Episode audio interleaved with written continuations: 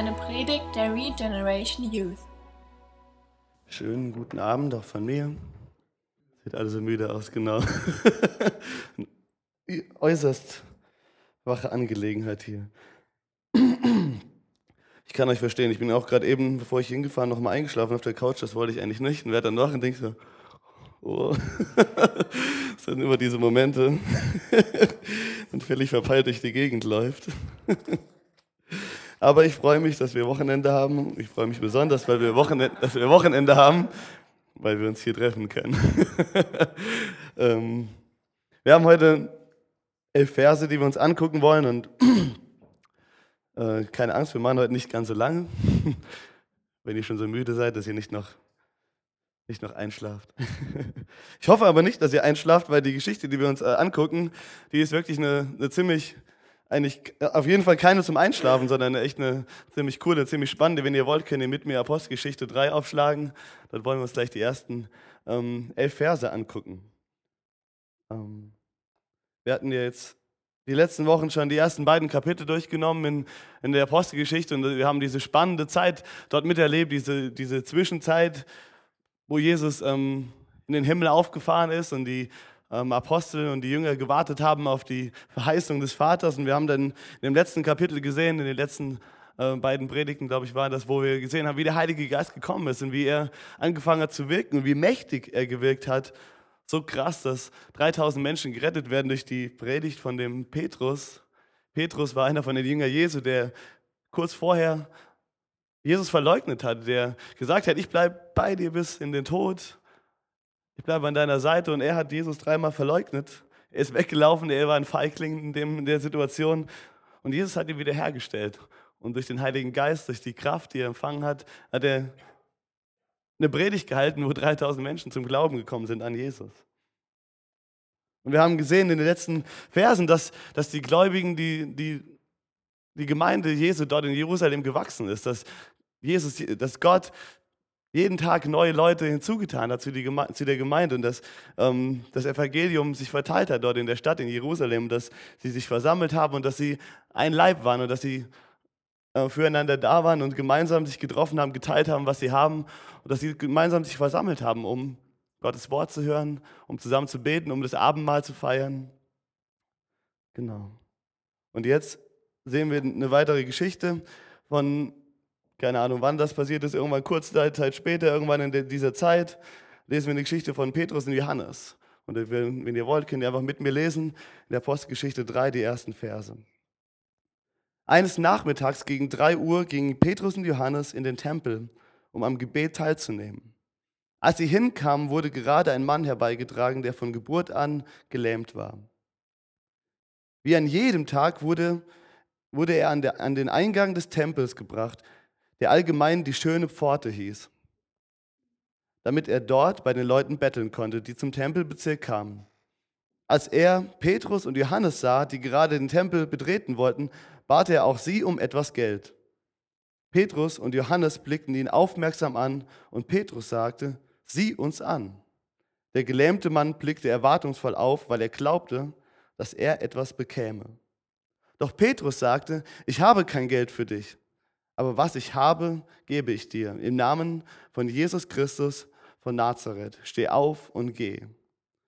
Dann nahm er den Gelähmten an die, in der rechten Hand und half ihm auf. Als er das tat, wurden die Füße und Knöchel des Mannes geheilt und, erhielt seine, und erhielten ihre Kraft zurück. Er sprang auf, konnte auf seinen Füßen stehen und fing an, umherzugehen. Dann trat er gehend, hüpfend und lobend Gott Gott lobend mit ihnen in den Tempel. Die Leute sahen, sahen ihn gehen und hörten, wie er Gott lobte. Als sie erkannten, dass es der gelähmte Bettler war, den sie so oft an der schönen Pforte gesehen hatten, waren sie starr vor Staunen. Sie liefen hinaus zur Säulenhalle Salomos, wo der Geheilte sich dicht bei Petrus und Johannes hielt, und alle staunten über das Wunder, das dort geschehen war.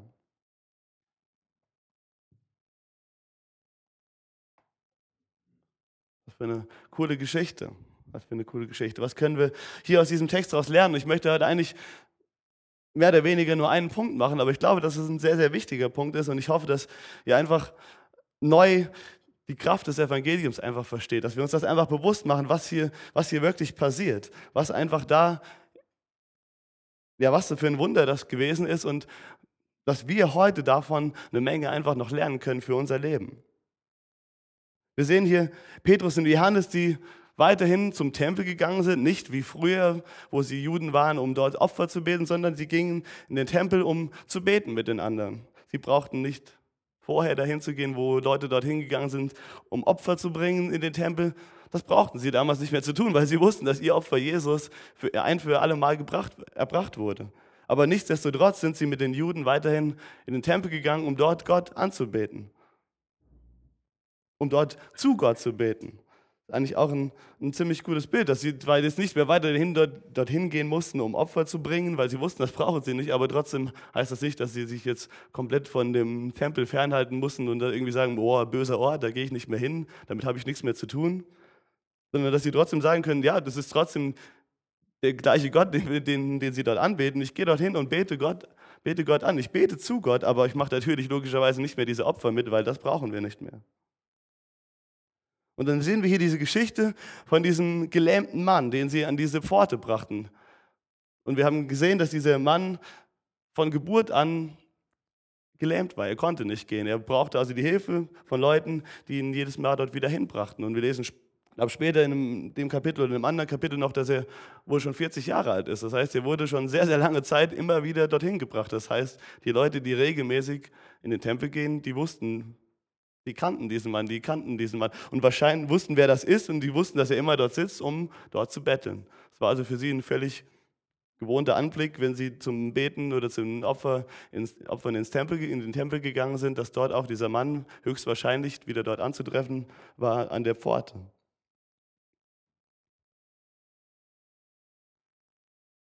Und wir sehen jetzt hier, dass, ähm, dass er dass Petrus und Johannes eben auch durch diese, diese Pforte gegangen sind in Richtung Tempel und dass er sie gesehen hat. Und ähm, ich weiß nicht, wie das bei euch ist, wie, wie es euch damit geht, wenn ihr irgendwo durch die Stadt geht. Ihr kennt das bestimmt auch. Ihr geht irgendwo in, durch eine Großstadt, vor allem wenn wir, wenn wir hier in der Gegend irgendwo sind und äh, zum Einkaufen. Und dort sieht man halt einfach immer wieder irgendwo Leute sitzen, die nach etwas betteln. Die wollen was haben, die sitzen dort, die, ja, die betteln einfach.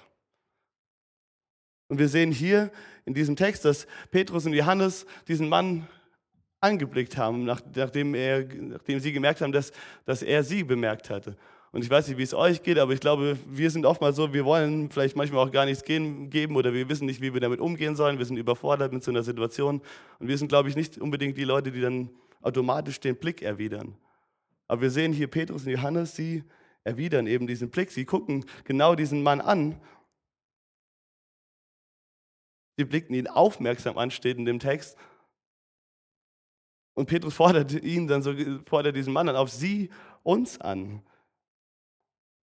Und ich weiß nicht, ich denke, das sagt der Text ja auch, er, er war erwartungsvoll in dem Moment. Das sind zwei Leute, die, vielleicht hat er sie auch schon öfter, öfters, öfters durchgehen sehen. Und jetzt schauen sie, sie bleiben stehen, sie, sie, gucken nach mir, sie fragen nach mir und sie sagen, guck mich an. Und denken so, wow, cool, jetzt bekomme ich was. Die wollen mir bestimmt was geben.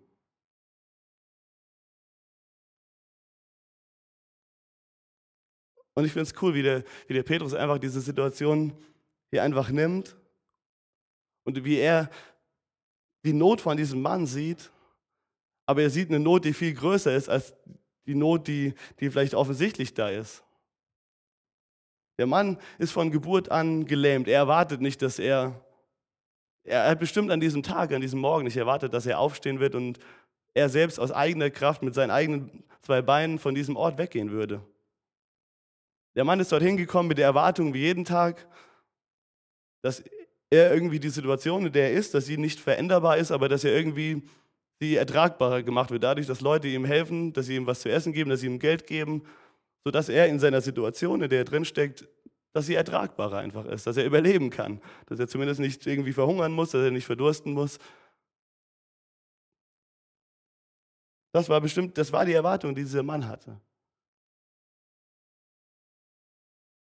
Und ich finde es cool, dass Petrus und Johannes, dass sie, dass sie tiefer blicken, dass sie, nicht, dass sie nicht einfach nur ihm helfen wollen, diese Situation, in der er gerade ist, in der er drinsteckt, sie ertragbarer zu machen, sondern dass er sie, dass er, dass die beiden diesen Mann die wirkliche Not von ihm sehen und dass sie ihn da rausholen wollen, dass sie ihn in eine neue Situation bringen wollen. Und so sagt er, ich habe, und das ist eine andere Übersetzung, sagt er es ein bisschen, hier steht er einfach in, in, der, ähm, in der Neues Leben, nur ich habe kein Geld. Ich glaube, den, vielleicht, wenn ihr vielleicht früher auch schon mal irgendwie im Kindergottesdienst wart und habt ihr vielleicht schon mal die Geschichte auch gehört. Es sagt in dem Text eigentlich, weder Gold noch ich habe kein, warte, ich gucke gerade, wie steht es in ähm, anderen Übersetzung. Ich lese jetzt mal aus der ähm, neuen Genfer Übersetzung vor, da steht es nämlich auch so drin. Dort steht, hm? der Satz kommt vielleicht einige von euch ein bisschen bekannter vor als das, wie, wie wir es jetzt gehört haben. Da sagte Petrus zu ihm, Silber habe ich nicht und Gold habe ich nicht, doch was ich habe, das gebe ich dir. Dieser Mann erwartet, dass er Geld bekommt, er erwartet, dass er vielleicht irgendwas bekommt, um, um was zu essen bekommen, um äh, die Situation, der ist, ertragbarer zu machen, damit er nicht verhungern muss zu seiner Gelähmtheit, weil er nicht für sich selbst sorgen kann, damit er eben irgendwie über die Runden kommt. Und Petrus sagt, sieh uns an, ich habe ich hab nicht das, was du erwartest, was ich dir geben könnte. Aber das, was ich habe, das möchte ich dir geben. Und dann sagt er diese Worte, steh auf, im Namen Jesu, steh auf. Wie krass ist das denn?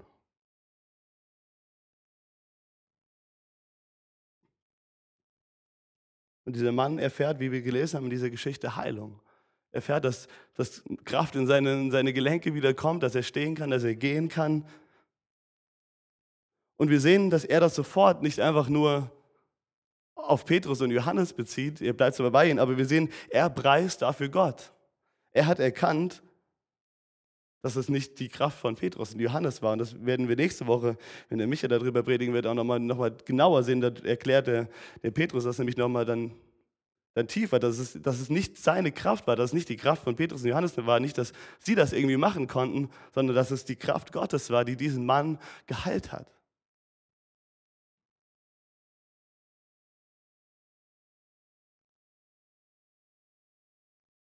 Der Mann ist aufgesprungen, der hat es wirklich der hat das richtig gefeiert, wie wir den nächsten Versen sehen. Der ist nicht einfach nur gemütlich dann von der weggegangen, so cool, das kann ich laufen, sondern der hat es richtig gefeiert und er hat Gott richtig gefeiert. Er hat gelobt, er ist gesprungen, er ist getan, hat getanzt, er hat gesagt, was er im Leben zuvor machen konnte. Er ist in, in einem völlig neuen Zustand in dem Moment.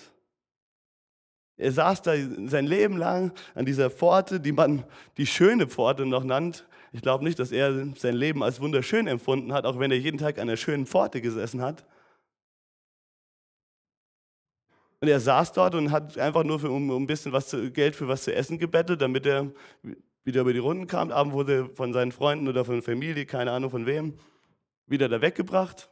Und das war's dann.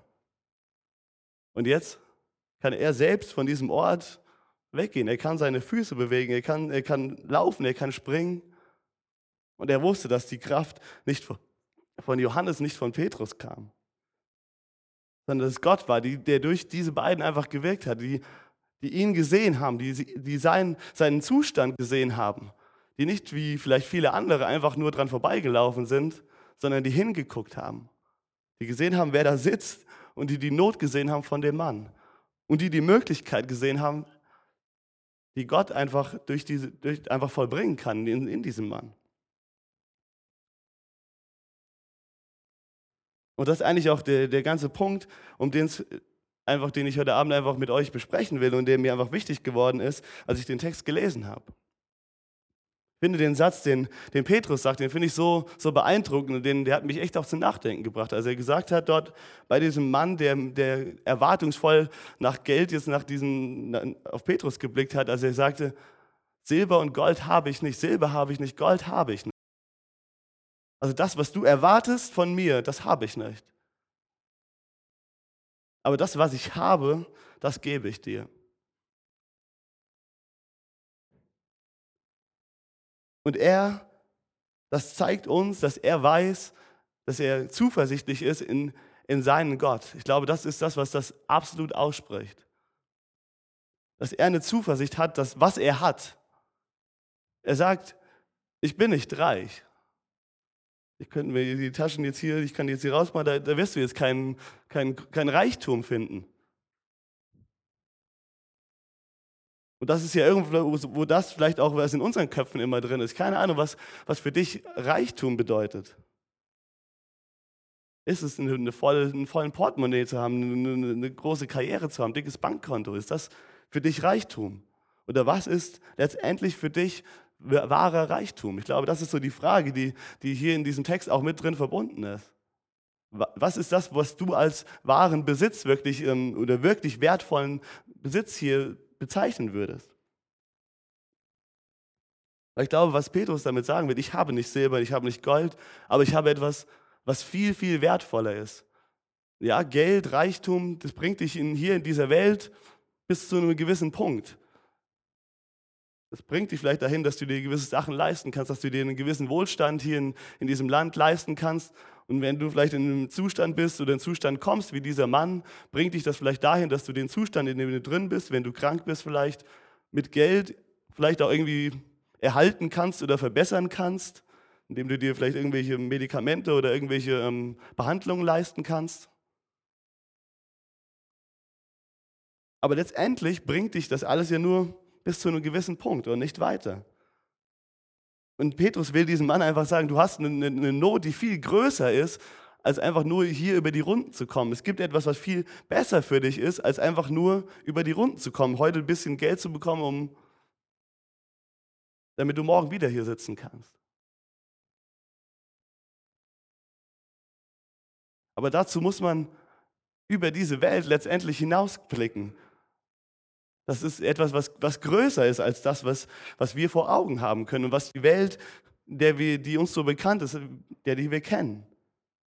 Was es letztendlich ist und was, was auch dann ähm, Petrus nachher in, in, vor den Leuten, nächste Woche werden wir davon mehr hören, was das ist. Das ist letztendlich das Evangelium, das ist die gute Nachricht.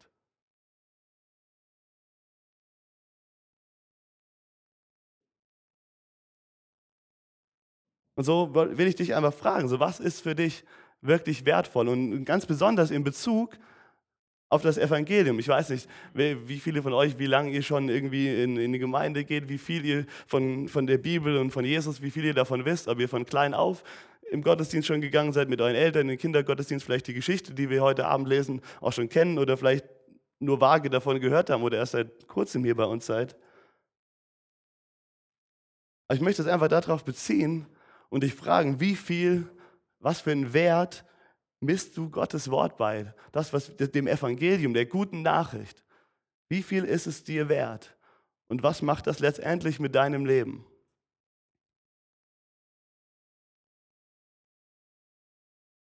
Denn ich glaube, wenn, wenn wir das besser verstehen, wenn das in die Frage, das stelle ich, und das, die Herausforderung gilt für mich, stelle ich mir persönlich auch, wenn, wenn wir mehr verstehen, wie viel Wert das Evangelium ist, dann wird das eine Auswirkung haben darauf, wie wir leben. Und das, glaube ich, wird ein, ein ganz anderes Leben letztendlich dabei rauskommt, als das, wenn, wenn ja, das, das wird auf jeden Fall, oder das wird, ähm, wird ein verändertes Leben hervorbringen, wenn wir dem Evangelium den höchsten Wert beimessen.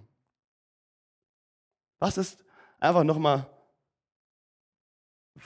bevor ich weitermache, was ist letztendlich das Evangelium? Und ich glaube, was ist diese gute Nachricht, von der ich rede? Und ich glaube, man kann es nicht treffender ausdrücken als Paulus, und da könnt ihr mit mir aufschlagen, Apostelgeschichte, äh, nicht Apostelgeschichte, sorry, Römer Kapitel 1.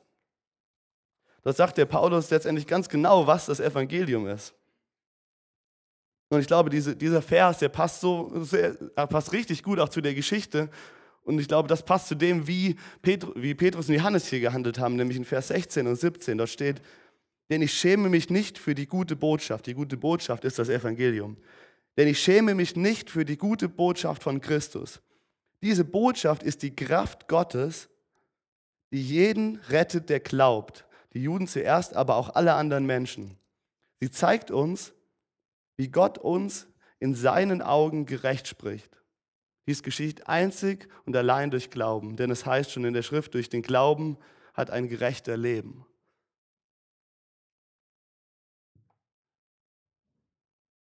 Ich glaube, gerade für Leute vielleicht wie mich und keine Ahnung, vielleicht auch dich, wenn du schon, schon länger in, in, vielleicht in der Kindheit in die Gemeinde gehst, ist dieses Wort, die gute Nachricht, das Evangelium, vielleicht schon so eine, so eine alte Platte, die, die wir schon oft genug gehört haben, die, wo wir schon einfach nur ein Häkchen dahinter machen, wenn wir, wenn wir hören Evangelium, ja, habe ich verstanden.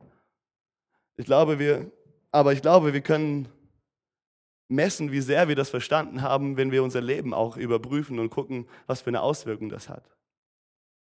Und da finde ich mich eher an der Seite vielleicht von den ganzen anderen Leuten, die an diesem Tag in den Tempel gegangen sind und einfach mit der Masse da durchgelaufen sind und diesen Mann nicht gesehen haben. Als da in der Position von Petrus und Johannes, die, die gesehen haben, die mit den Augen des Evangeliums, mit den Augen der guten Nachricht gesehen haben. Und gesehen haben, wo sind Leute, die diese, diese Not haben, die das nicht haben, was ich in meinem Leben habe. Die diese Kraft Gottes noch nicht erfahren haben.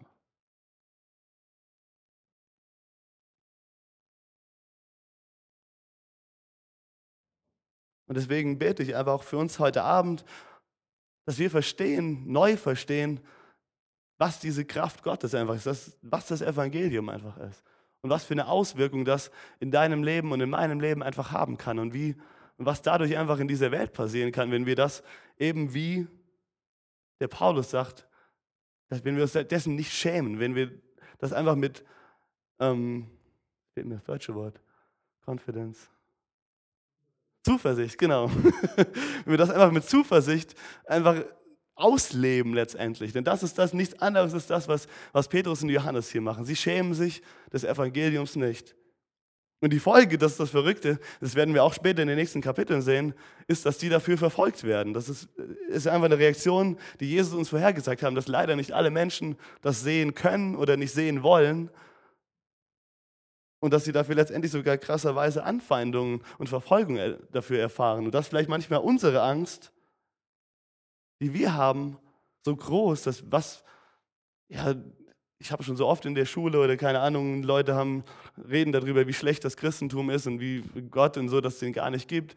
Und wir haben manchmal einfach Angst davor, dass einfach zuversichtlich in, in dem Evangelium zu leben und es auszuleben und weiterzugeben. Und ich kann das absolut verstehen. Ich bin auch niemand, der einfach jedem sagt, oder der, dem es leicht fällt, einfach super mutig, jemanden, der noch nie irgendwie von, von Gott gehört hat, das einfach zu erzählen. Einfach ein Gespräch anzufangen, so, wie steht es mit dir? Glaubst du an Jesus oder sowas? Mir fällt das persönlich auch super, super schwer. Aber die Frage im Umkehrschluss, die ich mir manchmal dann, dann stellen muss, ist, wie sehr habe ich verstanden, was das Evangelium ist?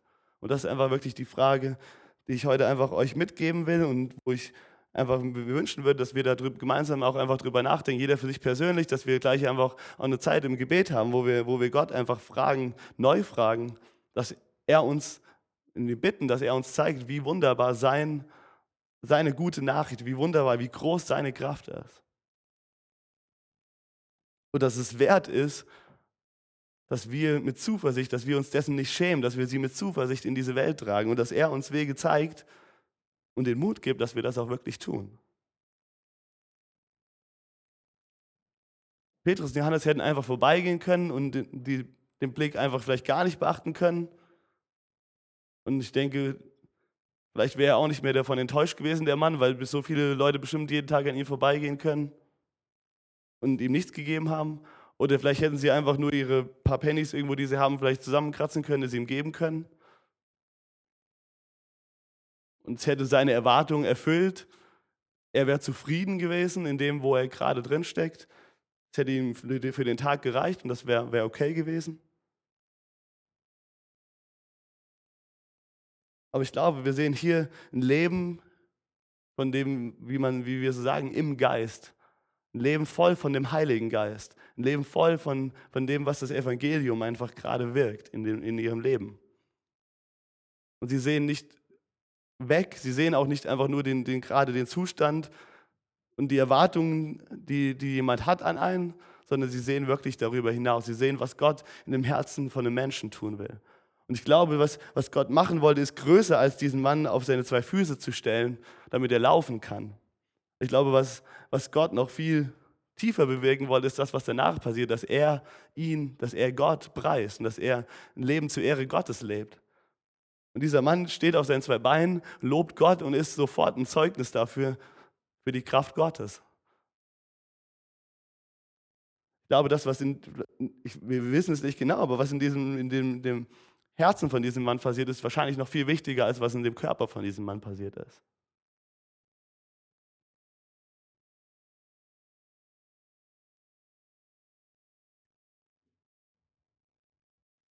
Und ich glaube, dass wir das auch vielleicht mal wieder neu uns hören müssen und, und uns bewusst machen müssen. Was würde, würdest du mir antworten, wenn ich dir die Frage stelle, was hast du? Was ist dein, dein Besitz, den du hast? Würdest du einfach nur sagen, Silber und Gold habe ich nicht oder Silber und Gold habe ich, ich habe dies, ich habe das?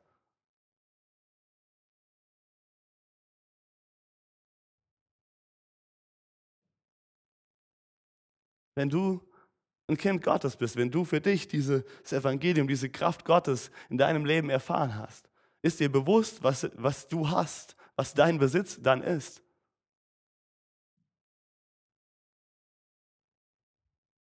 Dass du etwas besitzt, was so viel wertvoller ist als irgendwas, was du hier auf dieser Erde mit Gold und Silber, mit Reichtum oder mit irgendwas erkaufen könntest dir.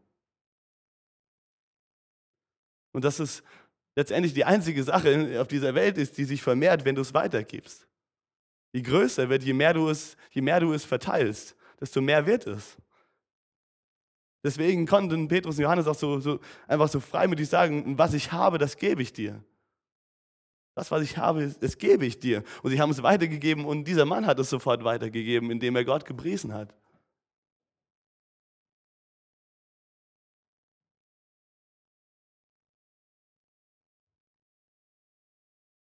Ja, es kostet uns bestimmt auch was. Es hat auch Petrus und Johannes was gekostet, dieses, das weiterzugeben.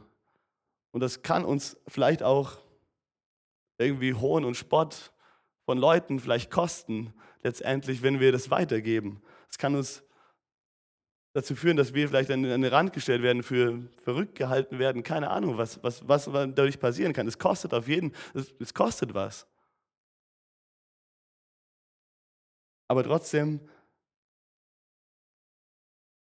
haben wir den Geist Gottes. Und das ist ja das, was wir verbinden müssen mit dem, was wir die letzten Wochen gehört haben. Wir haben Gottes Geist bekommen, der uns befähigt, der uns Kraft gibt, der uns Mut gibt. Leben wir, die Frage ist, leben wir mit diesen Augen? Leben wir mit dem Bewusstsein, dass wir das Wertvollste haben, was man besitzen kann? Die gute Botschaft, die Kraft Gottes zur Rettung von jedem Menschen. Mich hat das super herausgefordert. Auch, wir hatten ja vor ein paar Wochen auch Kleingruppen, wo wir auch ein bisschen uns darüber, bei uns in unserer Kleingruppe darüber unterhalten haben, wie das für uns so ist, wenn vielleicht auf, in, auf der Arbeit und mit Leuten, wie, wie die darauf reagieren, wenn wir ihnen von Gott erzählen wollen und wie schwierig das sein kann. Und das, ich hatte zu dem Zeitpunkt auch schon den Text gelesen, den ich, den ich, ähm, über den wir jetzt heute reden. Und das hat mich dann irgendwo, das auch in Kombination einfach ähm, echt nochmal auch herausgefordert mich herausgefordert mit der Frage, gebe ich das weiter, was ich habe? Bin ich so freimütig wie, wie Petrus und sage, was ich habe, das gebe ich dir? Oder halte ich das zurück für mich, weil ich nicht weiß, ob der andere das jetzt eh versteht oder ob ich nicht weiß, wie er, weil mir komisch vorkommt, wie er vielleicht darauf reagieren kann, wenn ich es ihm weitergebe? Vielleicht, weil ich denke, er wird es ja eh nicht verstehen, wenn ich es jetzt sage. Der wird mich eh für verrückt halten. Oder einfach nur, ganz einfach gesagt, aus Angst zurückgewiesen zu werden, vielleicht, keine Ahnung. Gebe ich das weiter, was ich habe? Geben wir auch als Jugend das weiter, was wir haben? Geben wir es wirklich weiter? Oder behalten wir das für uns? Sind wir glücklich und zufrieden damit, dass wir uns freitags und sonntags hier treffen für uns. Und wir wollen das hier genießen freitags. Wir wollen hier ein bisschen Worship haben, ein bisschen auch was von Gottes Wort hören. Danach einfach hier zusammen Zeit verbringen und dann, dann ist aber auch wieder gut so. Ne? wir brauchen nicht unbedingt noch viele neue Leute. Wir brauchen nicht unbedingt, müssen nicht unbedingt rausgehen, das Leuten erzählen. Wir sind zufrieden so mit dem, was wir hier für uns haben. Sind wir das oder wollen wir auch als Jugend das weitergeben, als Gemeinde das weitergeben?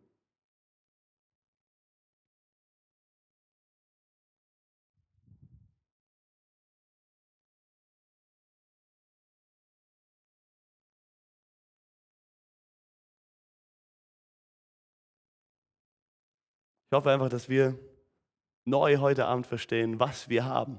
Denn das ist auch eine Sache, ich glaube, wenn wir das noch mehr, wenn wir das verinnerlichen lassen und, Gott und auch der, ich hoffe, dass wir einfach heute Abend, jeder einzelne von euch danach nochmal neu bittet Gott, dass er ihm zeigt, dass er dir persönlich zeigt, was du hast, was er dir geschenkt hat, welches Leben er dir geschenkt hat und was einfach dadurch möglich ist. Und dass sich das nicht, und dass mich das nicht ängstlich macht, wenn wir vielleicht unseren Arbeitskollegen oder äh, Schulkameraden sind, sondern dass es uns mutig macht. Dass wir so mutig sind, wie Petrus und Johannes, dass wir sagen, was ich habe, das gebe ich dir, dass wir diesen Menschen in ihrer Not sehen, die Hand nehmen und diesen Glauben auch haben, wirklich diesen Arm rauszustrecken, diesen Mann zu nehmen und sagen, im Namen, Jesu, im Namen von Jesus Christus, steh auf und geh. Dass wir wirklich diesen Mut letztendlich haben, nicht nur für uns das im Kopf wissen, sondern das wirklich ausleben. Das ist ja echt nochmal ein krasser Unterschied. Und das zeigt einfach, dass der Glaube in den Herzen von Petrus und Johannes einfach fest auch war. Dass sie wussten, was sie haben. Dass sie wussten, was ich habe, das ist mehr wert als Gold und Silber. Was ich dir geben kann, das ist mehr wert als das, was du gerade erwartest, was du bekommen kannst. Und deswegen kann ich mit Zuversicht sagen, im Namen von Jesus Christus, steh auf und geh und kann diesem, diesem Menschen wieder, wieder auf seine zwei Beine helfen glaube, dass da eine geistliche Wahrheit ist, die noch viel tiefer ist als das, was, wir, was da körperlich in diesem, diesem Mann gerade passiert. Und ich wünsche jedem Einzelnen von euch und ich wünsche mir das, dass wir das, dass wir das verinnerlichen, was wir eigentlich haben. Dass wir verinnerlichen, das, was wir eben auch gesungen haben, dass wir einen, einen guten Vater haben, dass wir Kind Gottes sein dürfen, wenn wir in Jesus sind. Und dass wir einen Wert mit uns rumtragen in unserem Herzen, den wir freimütig weitergeben können und der sich vermehrt, wenn wir, wenn wir es tun. Und ich hoffe, dass wir das einfach neu erfahren und so ähm, könnt ihr auch vom Worship-Team schon gerne nach vorne kommen. Lasst uns in, jetzt einfach Zeit in der Anbetung verbringen. Ähm, wir wollen gleich auch eine Zeit über haben, wo wir Zeugnisse einfach geben können. Vielleicht habt ihr was erlebt auf der Arbeit, in der, in der Schule, in der Uni, keine Ahnung, wo ihr wart oder in eurer Familie, wo ihr einfach diese Kraft Gottes erlebt habt. Oder vielleicht habt ihr was erlebt, wo ihr sagt, ich, hätte, ich wünschte, ich hätte das so erlebt, aber leider habe ich in dem Moment einfach das, das nicht irgendwie auf die Reihe gebracht und es irgendwie diesen Moment an mir vorbeiziehen lassen. Lasst uns da vielleicht einfach, wir können dir auch einfach ähm, gerne erzählen, wenn ihr das wollt, wir können füreinander beten. Das wäre auch super, wenn wir das vielleicht einfach gleich am Ende von, von der Zeugniszeit einfach noch machen können, vielleicht einfach in so kleinen Gruppen auch nochmal zusammensetzen für fünf Minuten und einfach dafür beten, dass dass wir den gegenseitig füreinander beten, dass wir den Mut haben, dass wir erkennen, was wir haben und dass wir den Mut haben, das wirklich weiterzugeben. Jesus, wir danken dir für dein Wort. Wir danken dir, dass es lebendig ist, wie du lebendig bist. Wir danken dir, dass wir diese gute Botschaft haben, dass du gekommen bist, um uns Leben zu geben, um mir Leben zu geben. Danke, dass du meine Sünde, dass du meinen Tod überwunden hast am Kreuz Und dass wir durch dich, Jesus, die Kraft Gottes zum Leben einfach haben in uns. Und danke, dass wir heute einfach so ein Beispiel davon gesehen haben, wie wertvoll das Evangelium ist, wie wertvoll deine Kraft in uns einfach ist, die du uns geschenkt hast. Herr, zünde neu dein Feuer an, dass wir Leidenschaft dafür bekommen, es nicht für uns zu behalten, sondern es weiterzugeben. Heiliger Geist, ich möchte dich bitten, dass du uns mit Kraft und mit Mut wirklich ausstattest, dort, in, dort wo du uns hingestellt hast, es weiterzugeben und nicht ähm, zurückzuweichen, wenn sich die Gelegenheit, wenn du die Gelegenheit für uns einfach schaffst, dass wir zum einen die Situation sehen und dass wir den Glauben auch haben, ja, es auszusprechen, es zu tun, so wie Petrus und Johannes es getan haben. Wir danken dir für den Abend, dass wir hier als Familie sein dürfen, dass wir als Familie uns dein Wort einfach angucken können und das gemeinsam lernen können möchte ich bitten, dass du mit deinem Heiligen Geist mitten unter uns jetzt bist und dass du auch jetzt gerade in dieser Zeit der Anbetung und wenn wir gleich einfach ähm, auch Raum für Zeugnis geben wollen, Herr, dass du wirkst unter uns und dass du jedem Einzelnen von uns einfach Mut gibst, auch auszusprechen, wenn, wenn äh, du einfach was uns gerade wichtig machst, Herr. Gib uns den Mut, dass wir das sagen können. Amen. Danke für das Anhören der Predigt. Weitere Informationen findest du unter www.regenerationyouth.de.